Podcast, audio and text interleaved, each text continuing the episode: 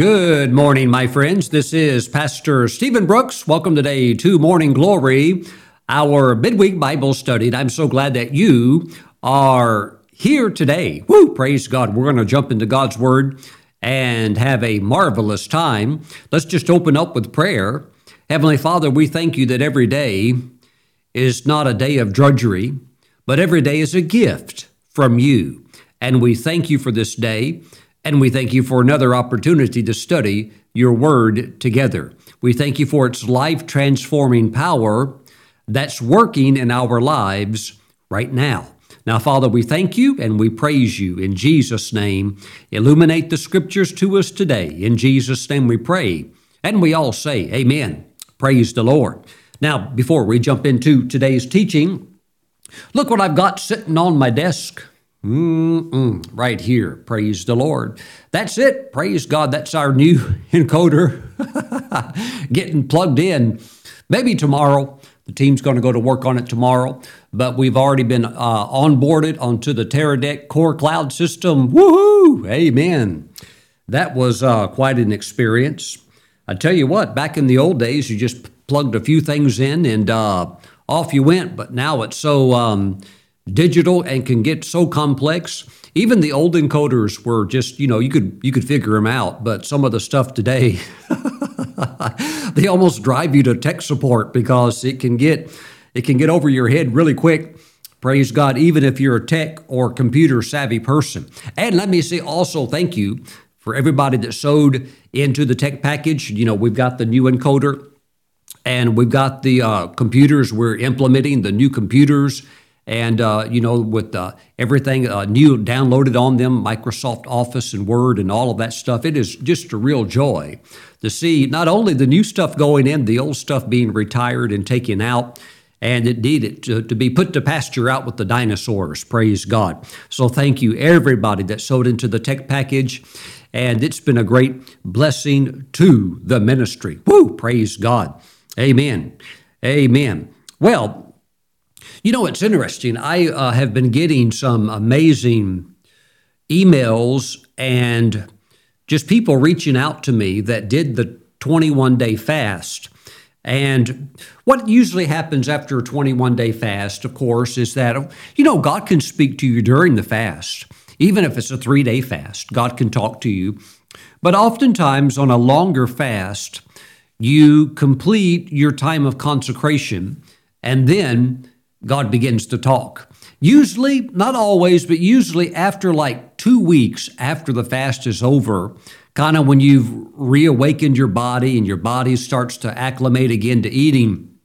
I tell you what, it's uh, very, very interesting. And I've been getting quite a few comments because it's right around this time period. We're about two weeks out from when the fast was completed, maybe three weeks. And people are going like, wow, this is quite interesting. It's almost like things begin to unlock concerning what direction to go in, uh, answers that you need it. Just to, they just get downloaded into your spirit, and questions begin to get settled. And it's like there's like a supernatural filter, like a settling device that gets turned on, and you just know what to do. And it is quite quite amazing. Uh, let me touch on that just for a moment. We're going to talk about some fun things today. Isaiah chapter 58 and verse 8. Then your light shall break forth like the morning. And this is in the context of the fast that God calls for his people to do. Then it says, Your light shall break forth like the morning. You know, that's interesting because you could be in the dark room, maybe tripping over a chair because you can't see it maybe stubbing your toe into a wall because you didn't know it was there. But the moment you turn the light on, you can navigate so easy. And so that's really what fasting does. The the byproduct of prayer and fasting is that your light shall break forth like the morning. So there is the, the dispelling of darkness. And in some ways, darkness in the Bible is not presented as always being bad or evil. We even see in the scriptures, uh, right off the top of my head, I believe it's Psalm 92, it talks about how God is surrounded by the uh, like a dark cloud. That can be like that thick oil of the glory. Uh, but there are some times where darkness can represent not so much evil or wrong, although it can often have that connotation, but sometimes it just means that you don't know what to do. So it's like there's darkness.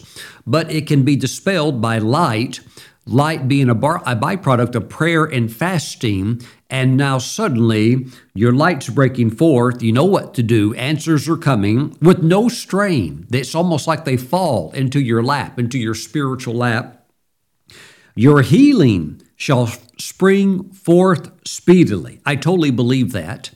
And I believe that, of course, we don't do fasting for a natural perspective. We do it solely for a spiritual perspective to draw close to God. And along with fasting and prayer, that is a platform for spiritual empowerment. So we engage God on that platform through prayer and fasting. But here, there is a blessing where your body does get touched. And it certainly is good from a medical perspective to uh, have a fresh oil change, cleanse the system. Your healing shall spring forth speedily, and your righteousness shall go before you. The glory of the Lord be your uh, shall be your rear guard. Then you shall call, and the Lord will answer.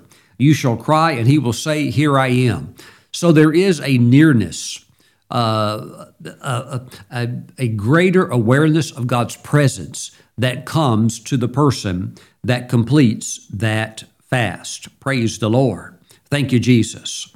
Thank you, Lord God. Now, if you have followed my ministry for a while, and I know some of you have followed me for years, you will know that we practice, we don't just theorize or talk about prayer and fasting, but we actually practice the spiritual disciplines of fasting along with the they were the they were the three big ones that Jesus taught about prayer, giving, and fasting.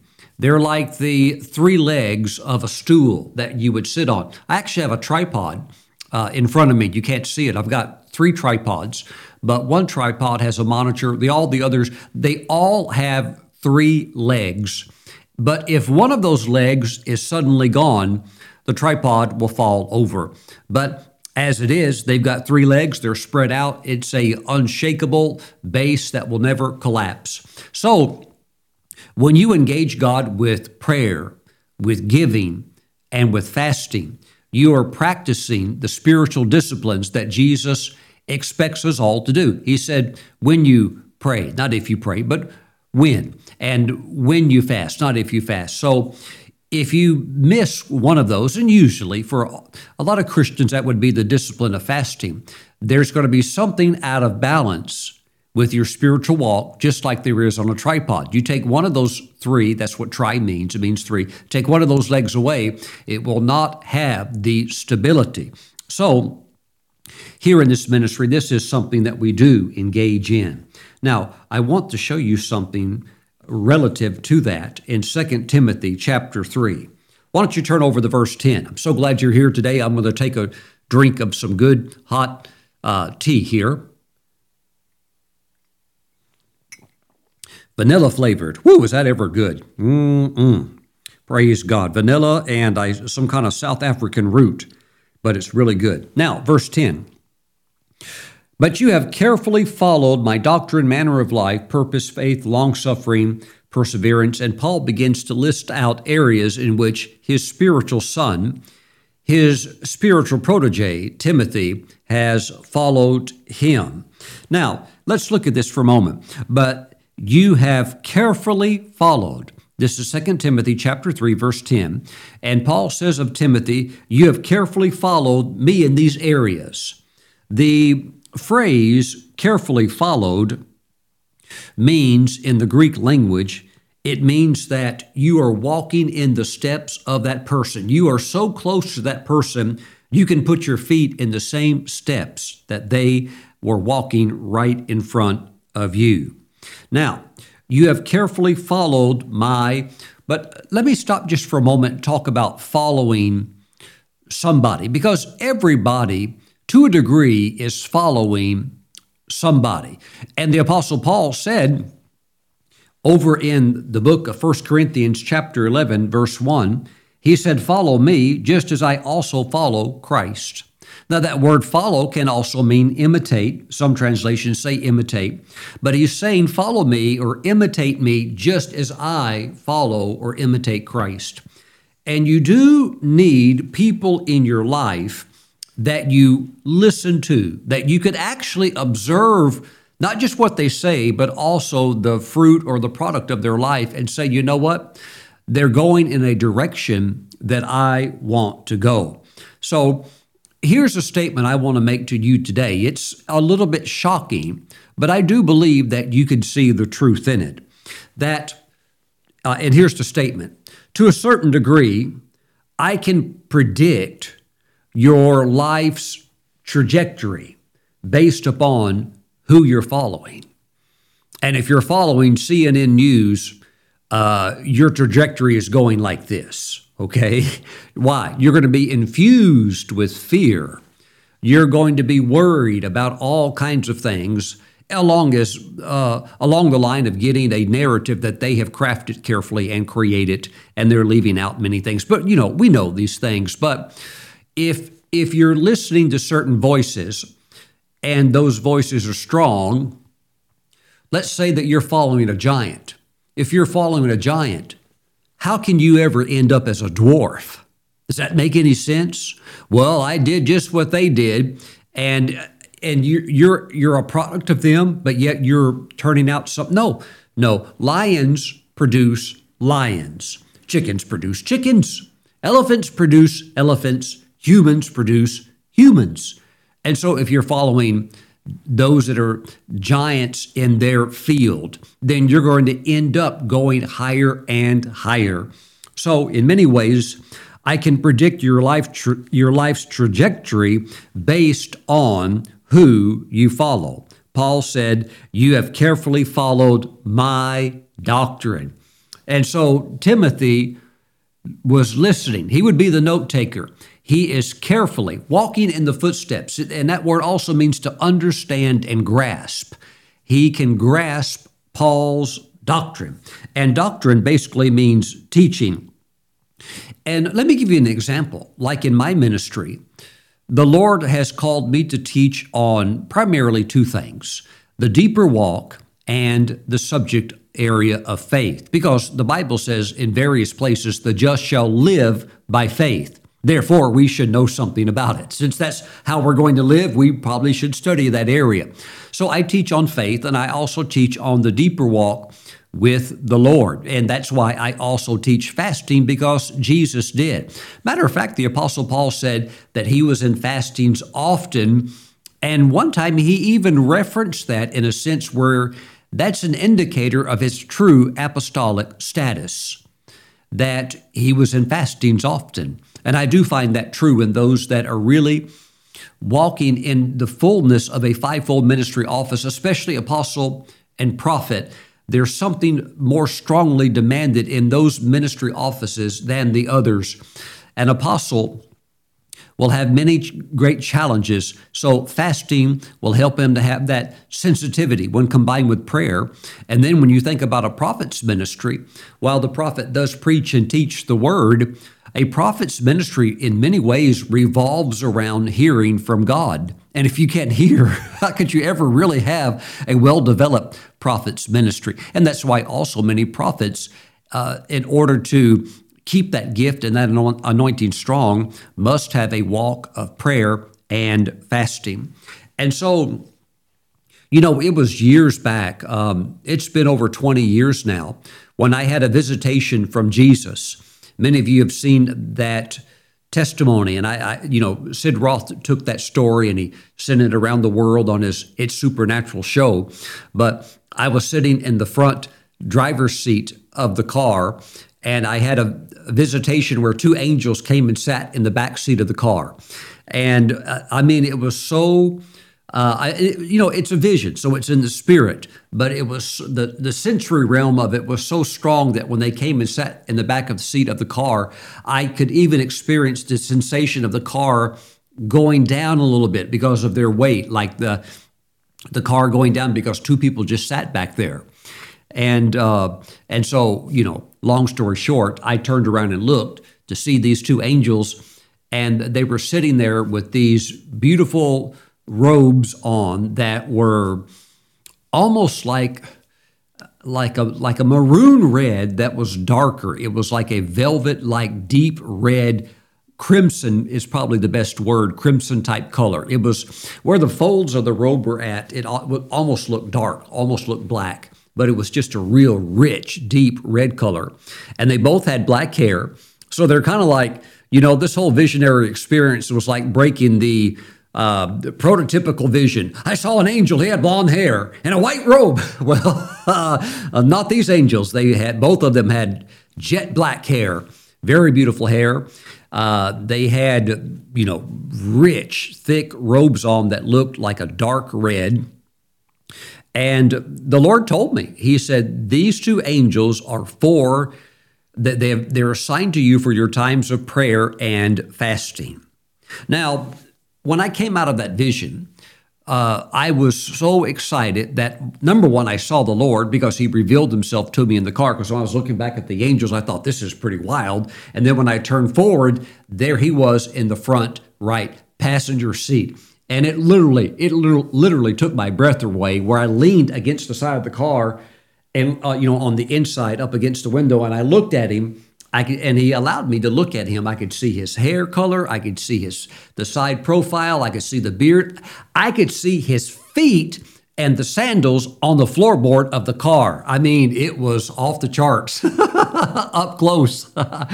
now, I'm not seeing him physically because I'm in a vision, so I'm seeing him spiritually. Yes, he was there. I had I was granted by God's grace an encounter to see Jesus, and you know, when I came out of the vision, I was real excited that I saw the Lord and I saw two angels. But it wasn't really until later when what he said began to enter into my understanding. Oh, I've been given two angels to help me with what? Times of feasting and playing? No, times of fasting with prayer. And so when I have times of prayer and fasting, those angels help me. So it is true that I do have from God a grace in this area, which is why Paul told the church in Corinth, those that were his ministry partners, those that, supported him, he said, You are partakers of my what? Of my strength? Uh, of my great physical prowess? no. All of the church history, the uh, as, as you look back through church history, most of the writings all agree that Paul was probably five foot three inches tall and also probably bald headed. But he was a real theologian, educated by Gamaliel, one of the greatest minds of the time. And, you know, I've, I've heard from scholars that it's probably true that Paul could speak 70 different dialects. He really was a genius. He was God's man to, to operate in that role uh, of going throughout all of these Gentile nations and still being able to communicate with them and get the gospel over to them. It really is amazing. But there's a grace on my life in the area of prayer and fasting, which is why, please listen, which is why if you follow my teaching, Paul said, to Timothy, You have carefully followed my teaching. If you follow me in this area, that grace will touch your life. If you will follow me in the area of prayer and fasting, because God has put a grace on my life in that area, uh, don't don't be shocked at what ends up happening to you. I mean, uh, so, uh, again, some of the testimonies that have been coming in lately, it's it's literally supernatural, miraculous grace that came on people. Um, there's a very dear brother. He's an online church member, and he is on full dialysis and he did a 21 day liquid fast. And the doctor said, "Wow, your your blood levels and all of these things are they have never been this healthy in a long, long time." And he's believing God for a healing. But we also see in Isaiah 58 that after a, a God fast, your healing shall spring forth speedily. Praise the Lord. So some of the testimonies were just like even almost like medically impossible of some of the things that God was doing with people and through people uh, by His grace. And of course, if you if you have a certain situation that's a medical situation you could probably you probably should get your doctor's advice. I would say that you certainly should. But in some cases uh, some of these people are uh, some of these online members are very deep in the spirit. They're like i'm going to go with the spirit. So i'm not going to try to explain it to somebody who's not going to understand it and they pop out on the other end having done it you know, uh, there's a online church member, uh, you know, supports our ministry, very connected to our ministry. Uh, he's a truck driver, drives all over the nation. And uh, he never told me if he was really doing the corporate fast that we had in January. And I didn't really hear. I, I mean, I was. He would still like shoot a text into me or something like that, but I wasn't really sure if he was doing the fast. And uh, well, lo and behold, just uh, two days ago, he said, uh, Pastor Steven, I'm on day number 38. I said, Day 38 of what? He said, The fast. I said, You? And you're driving all day long? You know, and he only gets an eight hour break. All the other is just drive, drive, drive. He's a like a coast to coast type driver, long haul driver.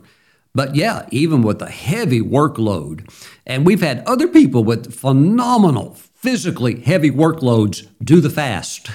And there's only one explanation for it God's grace. God's grace. And yes, the brother on the day 38 did finish. He uh, went crossed the finish line on day 40. And, uh, but I, I, see areas where, uh, as Paul told Timothy, as you followed me, well, see what happens if you were to follow the Apostle Paul, that same grace and anointing that's on him is going to start to affect your. It's going to start getting on you. Woo, praise the Lord. So you have to be very, very careful, first of all, who you follow. But the truth is, we're all following somebody. Mm-mm. So let's choose wisely in this area. But you have carefully followed my doctrine, my teaching. And really, when it comes to doctrine, or like a like an emphasis on theology, to me, it it all just comes down to one thing, and nothing else to me even really matters. All I want to know about your theology or your doctrine is this Is it producing victory in your life? In other words, in your secret life when nobody's looking, I'm not talking even about ministers maybe out preaching before thousands or whatever. I don't, I don't really care about any of that. All that's cool, all of that's good. For me, that's not what I'm looking at. I, I want the nitty gritty is what you're preaching or teaching is it actually working in your life or you can say i have victory even not only in my public life but even in the secret compartments of my life? Yeah i, I don't have in other words are you teaching something but yet you can't live it because it's an incomplete gospel? But paul i mean if you're following the teachings of the apostle paul Oh, I can tell you exactly, and you're applying those. I can tell you exactly where you're going. You're going to, straight to the top. Why it works? Worked for him, and is the undiluted gospel. Praise God. Thank you, Lord Jesus. Well, there was a minister going around uh, some years back, late '90s. He was going all over the preach, uh, going all over the place in our nation, doing these big, big prayer seminars, big prayer conventions, and he was the he was the the main teacher, and he's teaching all about prayer. And one day, a minister who I know went up to him and said, "Hey, um, how many hours or how much, uh, you know, how much do you actually pray every day?" And he said, "Oh." He said, I actually don't do any praying. My wife does all the praying. I just teach on it. And so the minister said, Hey, you're not actually qualified to teach on this. You should shut down your entire prayer seminar and just shut the whole thing down because you you have no qualifications to teach on it because you don't you've admitted you you yourself have no prayer life. Mm-mm. So what if you were following a person like that who doesn't even practice it? you are going to run into deficiencies because there's just things he doesn't know. He can't get it over to you. Can't even explain it really what it is. Praise the Lord.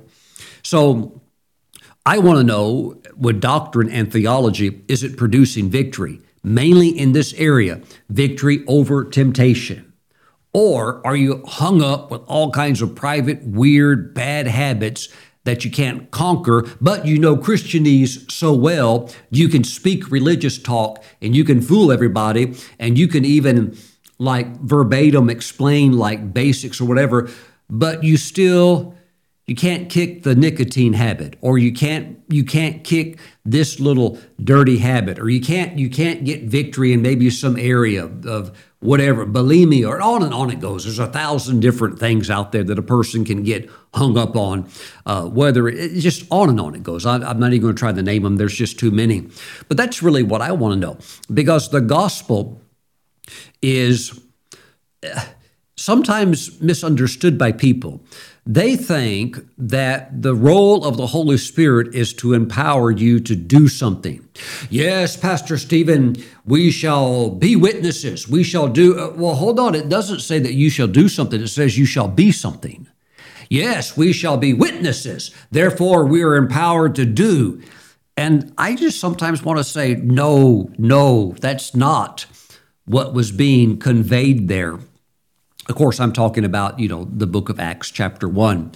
But you shall be, not, not do something, you shall be something. You shall be witnesses. Yes, we shall be witnesses. Go out and testify everybody. No, no, no. The word witness in Greek is the word martyr. You shall be a mar- you shall be martyrs. In other words, your life put under and the life of God in you rising up where you're living his life.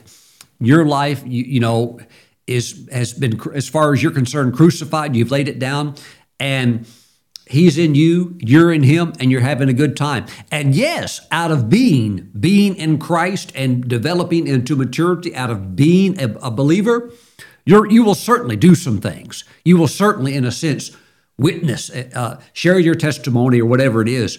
But we're primarily called to be witnesses not to do witnessing. That so you're in, did you ever stop to think that before the disciples received the baptism in the Holy Spirit, they were already operating in signs, wonders, and miracles. Even coming back to Jesus saying, even the demons are subject to us. And he sent them out and they were healing and all kinds of healing miracles. oh, Pastor Steven, they got all of that when they got filled with the Spirit. They, they were empowered to, uh, no, they were already empowered.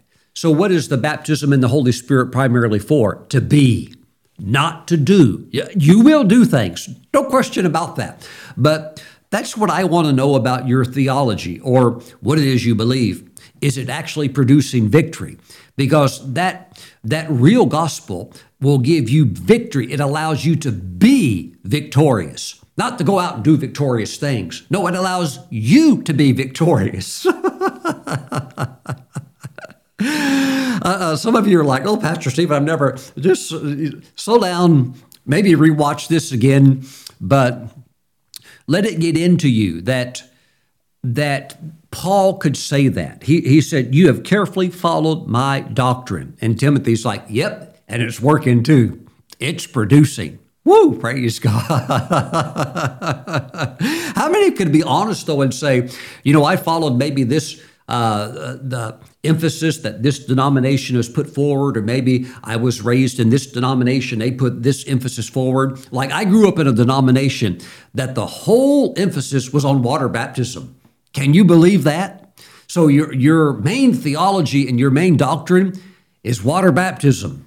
Don't let the ears stick out. If that's above the water when you were baptized, you are not born again, brother. if your toe did not go underneath that water, you're not going to make it to heaven. I mean, I literally heard teaching like that. And so you you you're you're airtight with your theology. Water baptism must be all the way under. And technically, according to scripture, it should be, okay? But we're saved by by uh, by God's you know grace. We're saved by grace through faith. Uh, and if we don't quite get it all right, we're going to, you know, God understands because it's a big book. But uh, if your little t- pinky toe was sticking out, didn't quite go all the way under the water, uh, it's not like the angels are say, waving red flags saying that didn't count. Praise God. But can you imagine being raised with with doctrine and you're following that water baptism, go all the way under, and then you're hit with things in life which we all get hit with, and you're like, how do I handle this? and your, th- your theology has nothing in it. There's no armament in it to deal with what's coming against you. So, all I want to know does your doctrine produce victory in your life? Not just in your public life, because everybody can smile and act like, you know, the picture perfect nuclear family. We've got it all together. But back at home, man, you all kinds of weird stuff's going on. Mm-mm-mm. But you have carefully followed. Who are you following? Well, I, I would take it that the fact that you're here means there's something about what I'm teaching, what I'm ministering, that is spiritually feeding you and nourishing you. And I give God all the glory for that. Praise the Lord. But of course, I would only say follow me as I follow Christ. If you ever hear something goofy start coming out of my mouth or something goofy coming out from me, you'd have to reevaluate that. And I would certainly expect you to do that, which is why we as leaders or as teachers in the body of Christ will certainly incur a much more stricter judgment. Don't think I don't know that. Woo! Praise the Lord. Amen. Praise God. But you have carefully followed my doctrine. That would be his, his teaching, his theology. He said, You have carefully followed my manner of life, my way of living. Now, this is very, very interesting. Praise the Lord. Let's talk about this for a moment. Followed his manner of life. Mm-mm. That word manner of life can also refer to personal discipline. The way that Paul disciplined himself and didn't let his body go wild, didn't let passions or urges just run out of control. But he said, You've also, Timothy, he said, You've also followed my manner of life. Let me put a picture of a man up on the screen right now. This man is Bernardo Lapallo. The picture that you're looking at him right there as he's standing in front of his house was taken when he was 113 years old. Mm-mm. By the way, he never, not one time, he never had a cold or flu in his entire life. He lived to be 114 years old. I really got a laugh out of the time, and I think he was maybe like 107 they, t- they took him to the Yankee Stadium there in New York, and he met people like Derek Jeter, some of the great baseball players for the Yankees. And while he was talking with them, he began to talk about how he knew Babe Ruth before Babe Ruth joined the Yankees. And those guys just almost fell out, could hardly believe it. I mean, he had quite a life. But this man, he kind of had a. Uh, you could say a mode of operation, and it revolved around two, two primary things moderation and obedience. Please say that with me moderation and obedience. Glory to God. Let me just read a few things about his uh, life. Let me pull one of those up here, had it up here earlier. I think he's a very inter- interesting man. Praise God. Thank you, Jesus. Glory to the Lord. And one thing about his life is that even past the age of 100, because he wrote a book, a really good book when he was, how old? Uh, when he was 112, he wrote a book about longevity. You know, there's people that, that are in their 40s and they write books on longevity, and maybe it's kind of like technically correct, but they they don't know. So when he wrote his book at 112, everybody would pretty much have to admit, yep, he's an expert in the area. Praise God. But with Bernardo, he didn't have any wrinkles on his face, even up to the age of 114, no wrinkles.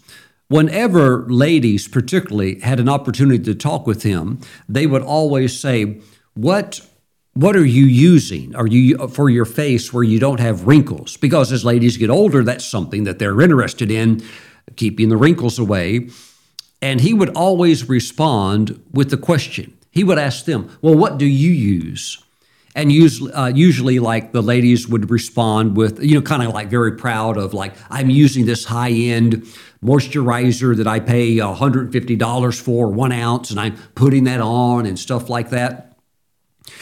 And he would ask them, Well, that moisturizer or that lotion or cream that you're putting on your face, uh, it's in a bottle, right? They would say, yes, it's in a little bottle. He said, would you drink out of that bottle? Would you drink that moisturizer? What you're putting on your face, would you drink it?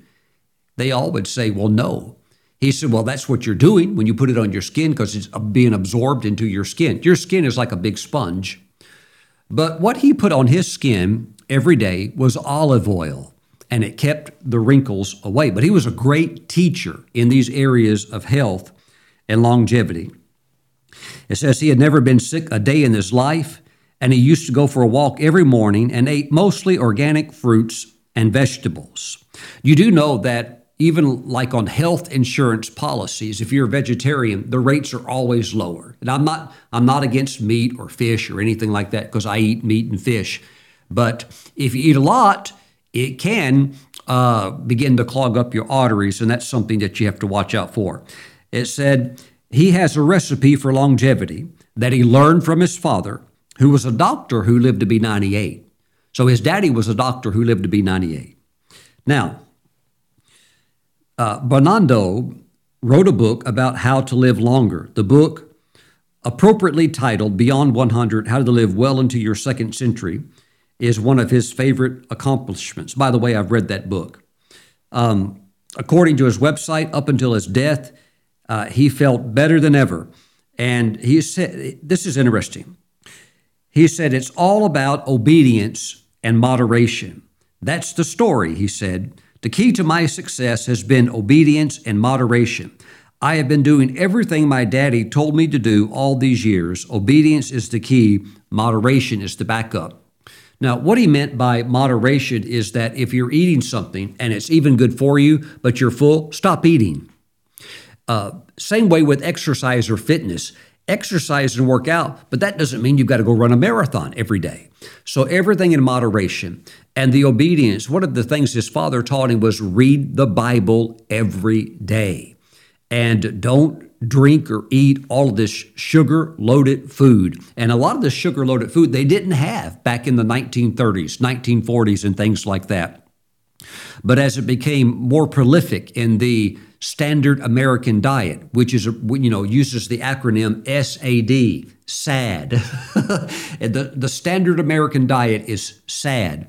Well, the more that you consume those type of things, it really can hit you hard. But you know what? When I read his book, I realized that if somebody actually followed what he taught, I could easily see how anybody could get to 100. Is it hard? No, but at the same time, it's not easy. It would require discipline. So Paul said to Timothy, You have carefully followed my manner of life. It was a disciplined life, it was yielded to God. There was a lot of self control in that area because of the responsibilities that he carried. Praise God. And so, you know, who do you follow in the area of health? Well, now, Pastor Steven, I don't really follow anybody unless I get sick. Then I follow, you know, like you or other good teachers that teach on healing. Well, why not follow some people that have lived a long life? And, you know, like with Bernardo, even when he was 114, he was sharp, no dementia, no sign of it. Perfect, phenomenal memory, walking every single day, no pain in his body. And he just, you know, eventually just, just died. Uh, it's amazing. You know, there's a man, let me put his uh, picture up on the screen. His name is Li Ching-Yuen. And according to historians, and there are supposed birth records and records validating uh, him, uh, he lived to be 256 years old. Interesting side note a lot of people don't know this, but he was actually seven feet tall and he loved walking. But uh, they say at Beijing University, he came and lectured there when he was 200 years old. And he was an herbalist by the age of 10. He had already really learned a lot about Chinese herbs. You know, the Chinese are really big into that. And when you do read about his life, you do have to separate what could be folklore uh, and what is genuine. But uh, even all of the old like grandparents that lived in the lived in the town said, "Oh yeah, we knew him when we were little kids, and he was an old man at that time." So he was a celebrity in China, very very well known, and It was even said that he was mentored by another Chinese herbalist that was 500, that lived to be 500 years old. Praise God. Oh, you don't have to believe it if you don't want to. It's okay. But I'm just presenting some things for you to consider in the area of who do you follow in your health? Well, the person I followed, Pastor Steven, had a heart attack at the age of 58. you might want to reevaluate some of these things. And really, in some ways, it's good to think out of the box in the area of longevity because if you are locked in with the Western mindset, uh, just get ready to check out maybe at 80, maybe at the most 85, because that's that's the norm. But you know, God has blessed me to travel the world, and I've been to India multiple times, and they think different in this area. And how many of you have heard of St. Francis of Xavier, the famous Catholic missionary? Took the gospel to India, took the gospel to other um, uh, part, you know, even the China and places like that. Uh, and so while he's very well known and has, you know, universities named after him and stuff like that, he had a nephew that followed him, followed his apostolic ministry, was greatly influenced by him. And the nephew, uh, you know, just took up the mantle and preached all over the world and preached all over China, preached all over India. And when he got old, he said, Well, I guess I'll retire now. I'm getting kind of old. And when he was real old, he, he retired and uh, but he just kept on living and he kept on living and so he decided i'm just going to devote my life to prayer intercession and he went up into a mountain range now known as the Kailash mountain range uh, it's pretty much in tibet but it also runs to china and runs to india. It's, it's like a hundred mile long range. So he just went up there uh, real high up just kept on praying, kept on praying, praying for the church, praying for uh, church leaders around the world, and uh, uh, time kept on going on and time kept on going on. And the uh, you know the mountains are really high there like 22000 feet. Uh, but all the locals that lived at the base of the mountain knew that he was up there and because sometimes those that would make that rare hike way way up there they'd you know like run into him or something like that they'd come down and tell the others yeah he's up there still he's still alive so there was a very famous apostle of india his name was Sundar Singh, known as the Apostle of the Bleeding Feet because he would go from India and take the gospel into Tibet, often wear his sandals out, cut his feet on the rocks. He became known as the Apostle of the Bleeding Feet. And he was also known as a what you would call like a mystic type Christian saint because he came out of you know the Indian culture which put, puts tremendous emphasis on spirituality. So that was his background. He came out of that and he carried the title of Sadhu.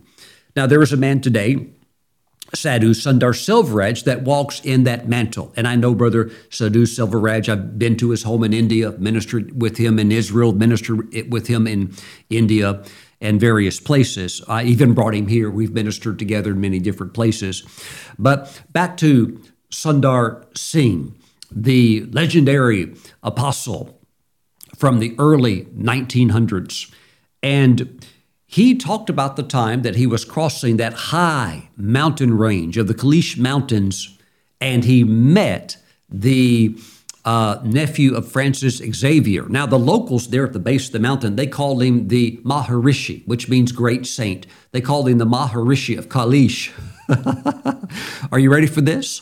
Sundar Singh said that when he met this old, old man who had a beard, like all the way down to the ground. He said at that time the man was 318 years old. Mm-mm.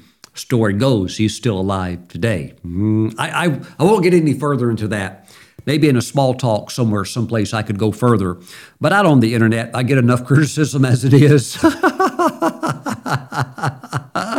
I present these things just to get you out of the box. Oh, Pastor Steven, nobody can live longer than 120 years. The Bible said so. No, the Bible never said that. It said the number of man's days will be 120 years. That's Jubilee years. We know for a fact people have lived to be over 120. The, the lady from France that died just a few years back, or a few decades ago, she lived to be 122 years and 105 days. So we know because we had her birth record. You know, France has her legal document birth records. Uh, she knew Picasso. She had another wild life of meeting all these people over the years. So she was definitely over 120. So, what that means is that the number of man's days will be 120 Jubilee years. A Jubilee is 50 years. What's 120 times 50? 6,000 years. God has put a lease on this planet that man has been given 6,000 years. And once it's up, things will be very, very different. Uh, we'll go into the millennium. Mm-mm. So we won't quite go to the full max of the 6,000 years. God will save just a couple of years because after the 1,000 year reign of Christ, the devil will be unleashed out of the bottomless pit and he'll have a short period of time where uh, he's allowed to run wild again and he'll pull together one final army and then he'll finally get overthrown for good and then he's off to the lake of fire that burns with fire and brimstone and sulfur, a place of, of unimaginable horror and pain for all eternity. And he knows that's where he's going. Mm-mm-mm. He and all of his demons and all of the wicked people that choose to go with him. Praise the Lord. So just consider these things in the manner of life, long life, uh, health in your body. Uh, not just living to a long life, but you're so feeble and broken and your mind is so, you can't even remember anything, you know, forgetting everything. No, healthy in mind, healthy in body, still serving the Lord at a great age. Mm-mm. Praise God. Can you imagine? You get your mortgage paid off and then you live another 80 years. Woo! Praise the Lord. Debt free. Mm-mm. Mm. Outlive all your critics. Woo! Praise the Lord. Mm-mm. All right. But you have carefully followed my doctrine. You have carefully followed my manner of life or the way that Paul disciplined himself. And he said, You have carefully followed my purpose. Now, this is interesting. You've carefully followed my purpose. What was his main assignment or purpose? Get the gospel to the Gentiles. Get the gospel to the Gentiles. Now, the way that he did it was uniquely how God planned it for Paul. For me, it's different. Okay? So yes, I have I have a small responsibility in the sense of, you know, get it to Israel first, get it to the Jews in a sense first. Okay, so we are broadcasting every week, multiple times out of Bethlehem, Israel, to the Jewish people. We're doing the best we can to hit it hard and to hit it heavy. Plus, we try to go there uh, whenever we can, take tours, etc. So we do our part. But yes, my primarily assu- primary assignment or mission is to get the gospel to this great big planet, which is primarily Gentiles but even still, to get it into areas where we can saturate regions. Why? The planet's just too big. Pastor Steven, I've got a worldwide ministry. Hey, that's nice. It's a very, very big planet. And it, even with every minister doing all we can, the work is still so colossal and monumental that everybody must simply do what God has called them to do. You can't look at other ministers look at other ministries, or maybe even look at your best friend or your brother. You have to say, God, what do you want me to do? And let me get on task. Let me get on my assignment. If it's, if it's to get behind a minister and stand with them and push them with their calling, whatever it is, you just You've got to do your thing. Find your niche, find your thing. Paul had his. Everybody is just different. So, what you have to do is you have to find your purpose and celebrate the uniqueness of your purpose. Uh, I, I'm different. I'll admit that. It's almost like I'm kind of like a hybrid. People don't really know where to place me because they can't quite sometimes figure me out. And that's totally fine. I'm not trying to be a clone. I, I, I, I'm influenced by who I follow, but those that I follow, there's also what I would call some um, cross pollinating. Why do you do that, Pastor Steven? Because I'm smart enough to know that if it works for the bees, that I can do the same thing. I can go over here and get some honey because it's so good. Oh, wait, wait, I can fly over here and cross pollinate over here, and I can take truth over here and I can bring it. And I, I can look. Uh, don't don't be surprised to see me paddling down any stream of Christianity. Twelve tribes, but one nation of Israel, and I'm smart enough to go places where the honey is at and enjoy it. Now, I do know my primarily stream. I, look, I'm Pentecostal. I, you know, I love what we would perhaps call word of faith revelatory type teaching. I like that. I, am not into like a word of defeat. That's that's not me. I want victory. I want to, I want to overcome because I know God has made provision for that. So while I'm Pentecostal, I've actually preached in all kinds of churches. I mean, just uh, all kinds of Christian churches all over the world in different places. So. You know, God is good. So we, what we want to do is we want to know our purpose and when you see somebody that knows theirs and they're on it, yeah, that can touch you. That can certainly touch you. So while while I've had exposure, I'm still like a laser in what I'm doing. I'm not trying to do everything because I can't, but I do know my uniqueness. And I pray that you will know yours and that you will build on that. Praise the Lord, because that's the way God made you to be. Now, Paul told Timothy, You have carefully followed my faith Woo! Mm-mm, my goodness. You have walked in the steps of my faith. Can you imagine walking and, you know, seeing how Paul does it, seeing how Paul casts out demons, seeing how Paul lays hands on, on people and ministers to, to them? Can you imagine watching that firsthand and being able to pick up on that and walk in that anointing? Incredible. Praise the Lord. What an apostolic gift. So he said, You have carefully followed my faith. And that is something that's very, very important to understand. You know, Kenneth Hagin influenced, uh, it's true, thousands upon thousands of those that are in full time ministry today. I, I never met Kenneth Hagin. I shook his hands once, but we never, you know, I never had a chance to talk to him. But uh, his impartation in this area of faith has reverberated throughout the earth. And I, you know, I know that Dr. Leroy Thompson, he wrote a book called Money Cometh. Fantastic book. If you've never read it, you should. He, of course, followed very closely Brother Hagin because he was a spiritual son of Brother Hagin. But Dr. Leroy Thompson was also influenced by Dr. Frederick Price out in Los Angeles. And you know, he could look at Dr. Price and he could see excellence. He could see faith and uh, he could see a man of color succeeding and doing well. And that just really boosted his faith. But see, they still both followed Hagin. So Dr. Price followed Hagin because why? Brother Hagin was a prophet. He wasn't just a teacher. If anybody you ever listened to him or followed his ministry, he was a fantastically anointed prophet. So they both followed Hagin. And every year at one of their big conferences, uh, at a certain time, as when offerings would be received, Dr. Price would walk up and give a $50,000 check towards the ministry of Rhema so that the Bible College would be blessed and that the work that God had called Brother Hagin to do could continue to move forward. So he's making his contribution, and he would bring that $50,000 check and sow that $50,000 offering. and he would get up in the meeting and go do it.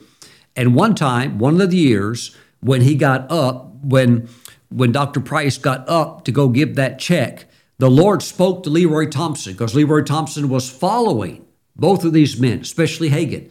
When Dr. Price got up to go get that check, the, the Lord spoke to Leroy Thompson, get up, get up and go with Fred. And, you know, he did.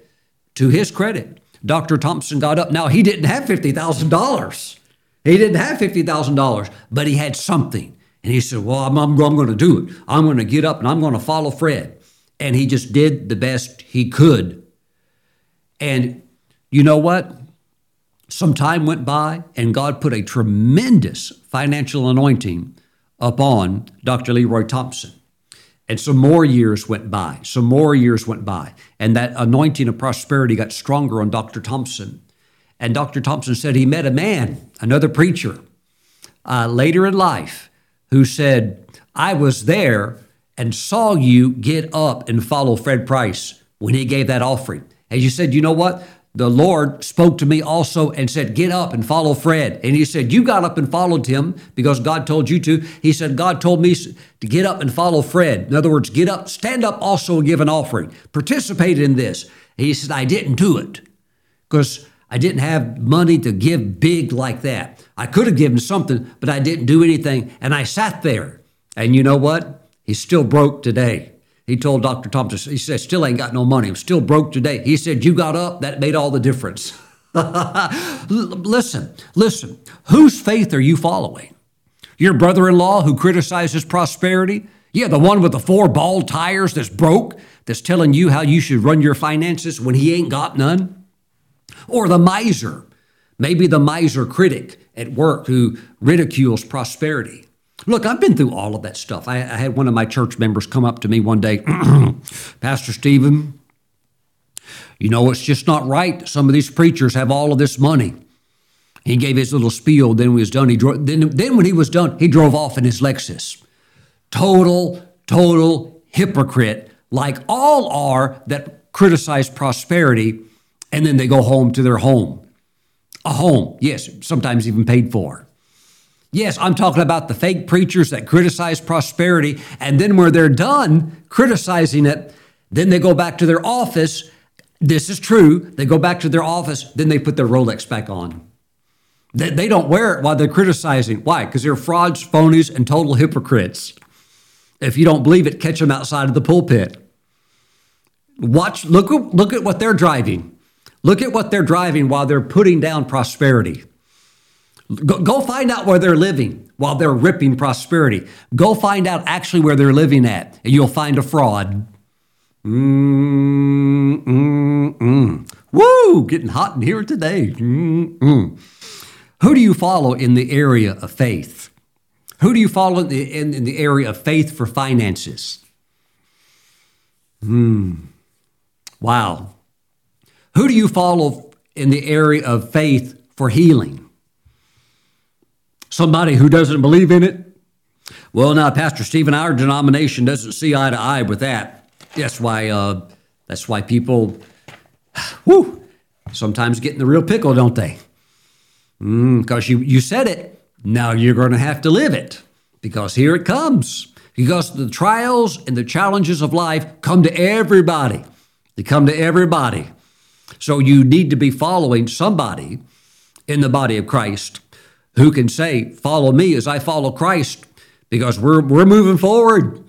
Yeah, we're getting hit with the same stuff, we're facing the same things, and we're overcoming as we go.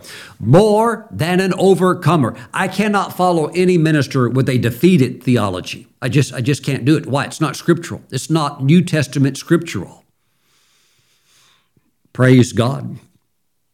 But you have carefully followed my long suffering. Now that means patience that is enduring. And we need that. Praise the Lord. Because sometimes it takes people a while to get it. I know it took me a while to get it, but when it clicked, woohoo, it clicked. Amen. Amen. So long suffering endurance or long suffering patience. And then uh, he said, You've also followed my love, perseverance, persecutions. And you'll have them. If you want the hundredfold blessing, you'll have the hundredfold persecutions. Don't worry about it. Just keep moving forward. You know, when I received the baptism in the Holy Spirit, two things happened. One, because it so dramatically affected my life, I, I, it affected the way I talked. It affected my faith. It affected, you know, the, God still does miracles. Number one, the denomination that I was raised in didn't like that. We don't talk about those things like that, Steven. Now, Steven, you know that we don't believe in miracles here. And so what what happened? They they wanted me out, and I I was out, and uh, you know just uh, off into the charismatic Pentecostal type walk, and and and loved it. But they they basically booted me out. Hey, if you you know if if you think this is real, you you don't belong here. Oh, okay, praise the Lord. Off I went. Guess who else gave me the boot? Still love them, love them with all my heart. My parents, and they told me hey, if you'll drop this tongue stuff and this Holy Spirit stuff, we will, you know, we'll continue to have a relationship. I said, hey, you know, mom and dad, I love you, but I, I can't deny that this is real. I got filled with the Holy Spirit and miracles are for today, and God's power is for today. And so, what, what was it? It was it was a literal cutting off. Yes, even when I was low and didn't couldn't have you know, and it seemed like my world was falling apart. Yes, do I love them? Absolutely. Uh, but even still, and they love me. My dad's in, in heaven. My mom, she's uh, she's doing great, moving on through life, doing good. Of course, she's up there in age, but she stays very, very active, and her mind is sharp as a tack. But my my family still doesn't understand me, and that's okay. I don't need that. I, I'm not needy where I, I, need somebody to prop me up or something like that. See, God will allow you to go through things that can be real, real tough. You know, I was talking with um, the owner of a travel agency, an you know Israeli tourism travel agency, and you know he was basically saying, yeah, there's no, there's really no tourism going on in Israel right now. There's like zero. So, but he said, uh, although at the Sea of Galilee he said every single boat was rented out, and you've got people that are there on tour out on the boats. And he, so he asked the uh, director there at the Sea of Galilee that rents all the boats. He said, "Who in the world is renting all of your boats? Who's coming to Israel right now?"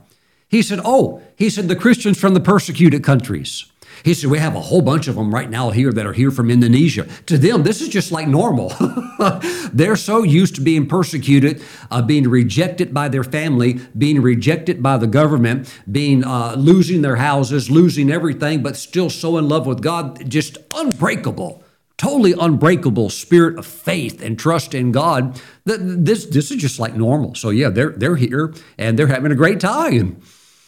But yes, persecutions, you have followed me in this area. Yes, you will have them, but just keep on with the Lord. Praise God. I've got, you know, I've got family members that don't understand me, probably never will. My only concern for them is I just want them to be saved and make it to heaven. They can figure all this stuff out later. But as for me, I'm going to fulfill my calling. And yes, I'm going to also embrace my assignment, and a lot of that is to talk about the supernatural, the miraculous realm. And people call me a space cadet or whatever. I could care less. I mean, literally, I could just, I could just laugh. I, it doesn't, doesn't bother me. Amen. I actually, there's a part of it, I rejoice in it. Jesus said, rejoice when you're persecuted. That's the last thing the enemy wants you to do. Praise God. Persecutions, he said, You've followed me in afflictions. That means challenging, difficult times. And if there's anybody out there, you're, you're listening to me and you sense the call of ministry, ministry is not easy. And, uh, and you don't really in life get breaks in ministry.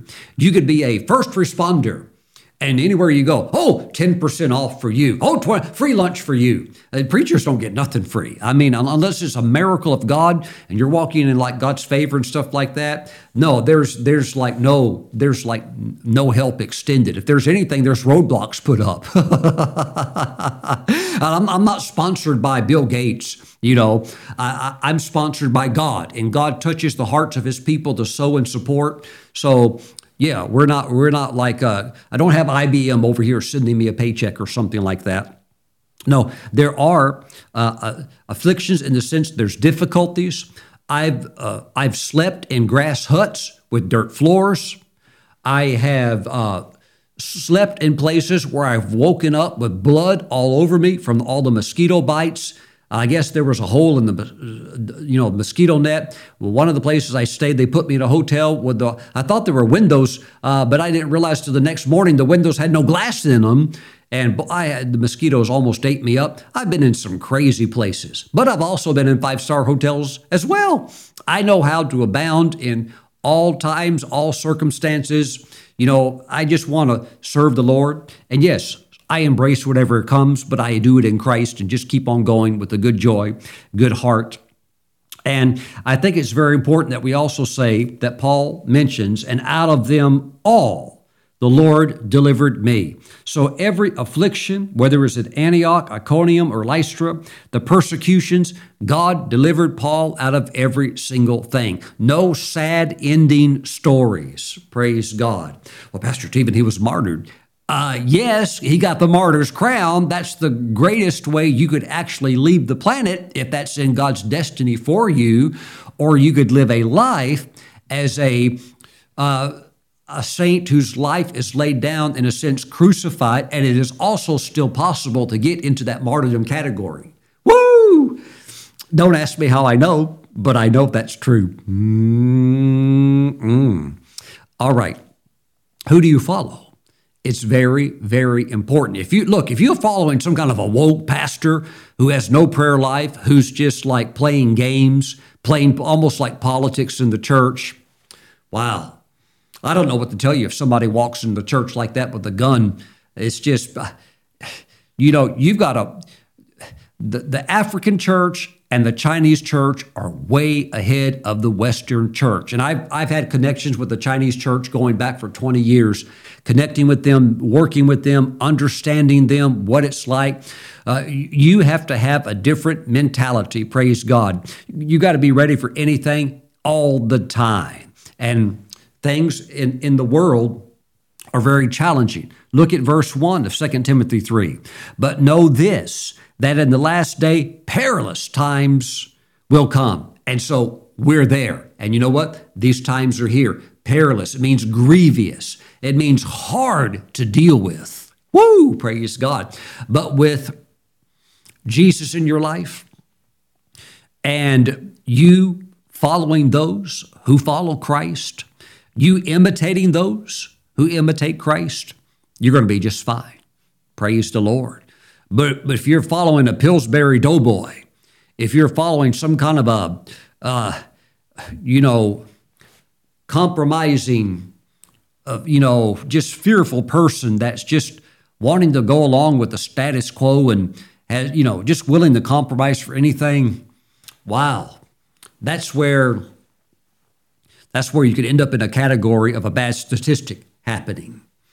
But, but I know that because you're still here, still still listening, that you have the same spirit of faith that Paul had, that David had, that the heroes of the faith had. It is the same spirit of faith. It's that of an overcomer, of that of more than a conqueror. Praise God. So lift your hands. I want to pray that any leadership in your life would be godly. Praise God. That any voice that could be a false voice and it is, it is, it is following a wrong spirit, I would pray that you would know. Praise God. Hallelujah. Father, I pray for those that are listening, watching right now, taking this to heart, that they reevaluate who they follow. Hmm. That they only follow those who follow Christ. Father, there are some that are watching today that have got the wrong heroes. Father, there are some there are some that are watching today, they're following sport celebrities as their as their character embankment. And Father, it's a it's never meant to be like that. Father, I pray that they reevaluate who they're following. Praise you, Lord. Father, we praise you. We give you glory. Let your Holy Spirit work right now, cleansing, purifying, burning like fire. We thank you, Father. We thank you, Father. We give you all of the praise. Glory. Hallelujah. The Spirit of the Lord is really moving, really working right now. God's plan for your life is tailor designed just for you. It is a unique destiny. Embrace it. Praise God. It is very, very important who you follow. Mm-mm. Praise the Lord. Praise God. Praise God. Praise God. I'm very happy with the voices that speak into my life. Great men of God, world, worldwide ministries, very encouraging, always there for me if I ever need them, always there. Praise God. Glory to the Lord. Glory, glory, glory to God. Father, bless your people. I thank you that your spirit is ministering to them. Thank you, O God. Hallelujah. In Jesus' name, amen. If you're watching today and you don't know Jesus, it's time for you to follow the one true God, to get your life right with God. Praise the Lord. It's time to make that decision today. Don't put it off. You're not guaranteed tomorrow. Praise God. Praise the Lord. If you don't know Jesus, pray this prayer. Just say, Lord Jesus, I repent of my sins and I ask you to forgive me. I surrender my life to you right now. Lord Jesus, save me. Write my name in your book of life. Wash me clean with your precious blood. Thank you, Jesus. Thank you. Thank you for saving me. Step into my life right now and lead me and guide me from this moment forward. In your name I pray. Amen and amen. Praise God. Praise God. The angels in heaven are rejoicing concerning your commitment to the Lord Jesus Christ and your new salvation. Praise the Lord. Oh, the Holy Spirit is moving. Praise God. Let's take Holy Communion together today. Grab some unleavened bread, grab some grape juice, and let's pray together. Heavenly Father, we thank you for the bread and the juice. Through this prayer, we set it apart as being holy. Hmm. We set it apart as being the body and the blood of Jesus. And Father, as we receive the Lord's body, we thank you that we don't follow atheist. We thank you that we don't follow pagan idol worshipers. We thank you, Father, that we don't follow those who speak political nonsense. We thank you, Father, that we follow after those who follow after Christ. We do thank you, Father, that you give examples. We give you praise. You give gifts unto men, apostles, prophets, evangelists, pastors, teachers, for the perfecting, the maturing of the saints, until we all come into maturity. Father, we thank you that's what you're after. You're, you're after maturity, mature believers, the image of Christ formed in them. Father, we thank you that we'll do good works, lots of them. But with you, it's always been more about being instead of doing. Father, we thank you now for the Lord's body. We receive it in Jesus' name. Amen. Let's receive together.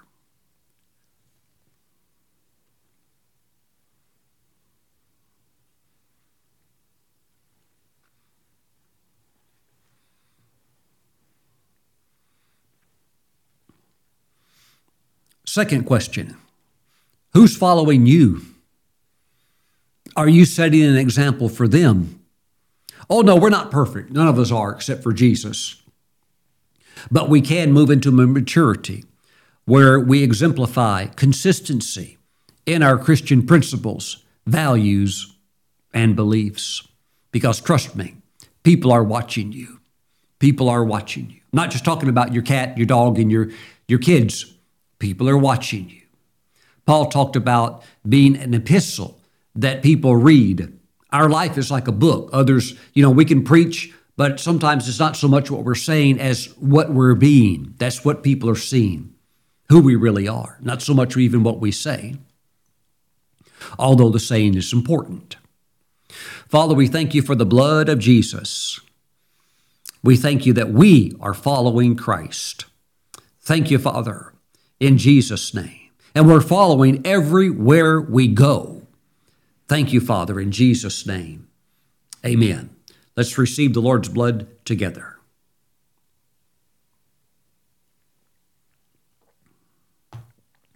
Praise God. Praise God. Hallelujah. Glory to God. Mm-mm. The joy of the Lord is your strength. Praise you, Lord Jesus. Well, I do sense the joy of the Lord rising up right now. Praise God. Praise the Lord. Praise the Lord. Some of you, there were little adjustments that needed to be made. And some of you, you're just you're just like breaking through right now. You're breaking through right now, and you sense that joy. Praise God.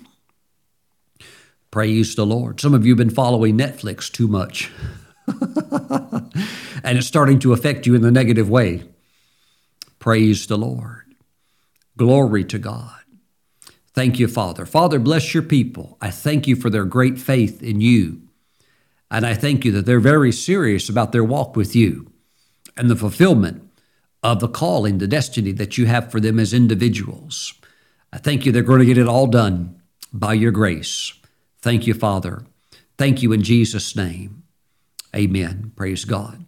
My friends, let me put up on the screen right now opportunities of how you can give.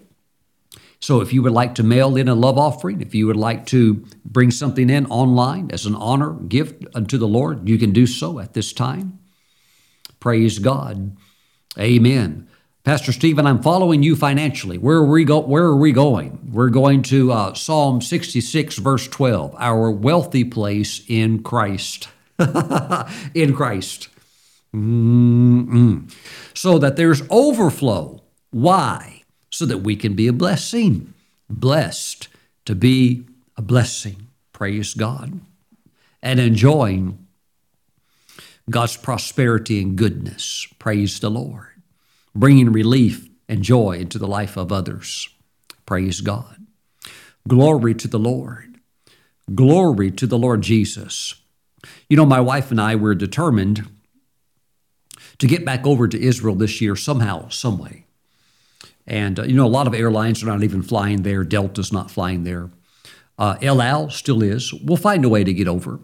And we're going to probably uh, connect with our connector over there, our former Special Force uh, commando uh, friend that we have. And we're going to go back to the Golani base and we're going to see some of the um, wives whose husbands were lost. We're going to uh, we want to take them shopping, get them some new clothes, you know, get the kids some new shoes and things like that. We want to do the personal touch because they're really, really hurting. Praise God. Just pray for that. Amen. It takes overflow to do these types of things. And of course, God's timing. So uh, we plan on doing that. Perhaps you might want to go with us. Okay. So uh, keep listening as we'll put that out when that is available. That'd be a small group thing. No, tour, nobody wants to go on tours right now. I understand that. But my wife and I have always been a little bit different, never that we would want to ever jeopardize anything, and we don't take risk. But at the same time, we're not afraid.